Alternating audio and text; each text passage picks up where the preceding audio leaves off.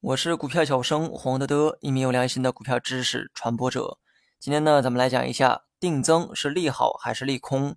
不管公司做任何的决策，投资者最关心的只有一个问题，那就是股价会如何变化。假如公司做出了定增的决定，那么对于股价是利好还是利空呢？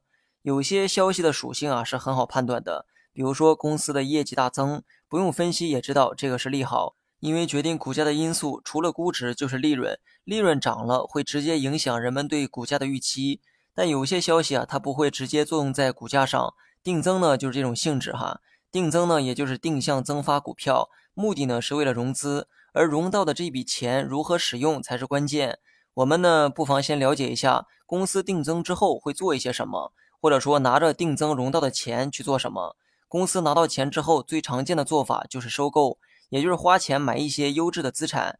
有一句话呢，大家一定要记住哈：要么干掉对方，要么加入对方。如果有些企业威胁到你今后的发展，你呢可以选择趁它体量还小的时候收购它，这样呢你就能巩固目前的市场地位。当然，收购也可能是因为对方有你想要的技术或者是资源，相比你花大量的时间和金钱去搞研发，不如直接买下它。简单粗暴的方式，有时候也是不错的选择。公司定增之后，如果是拿钱去收购，被收购方的基本面就成了我们研究的对象。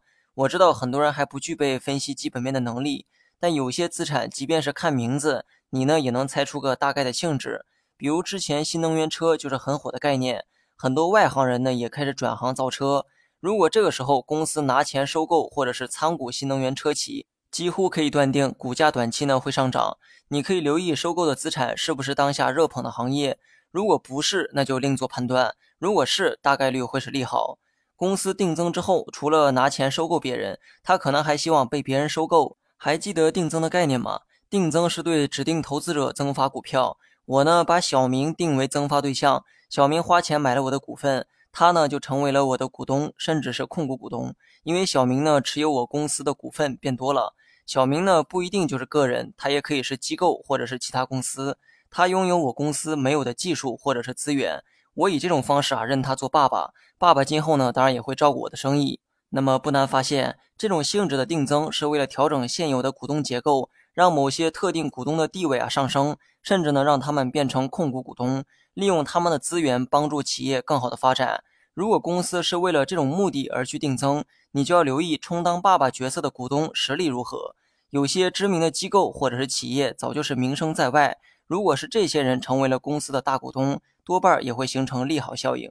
好了，本期节目就到这里，详细内容你也可以在节目下方查看文字稿件。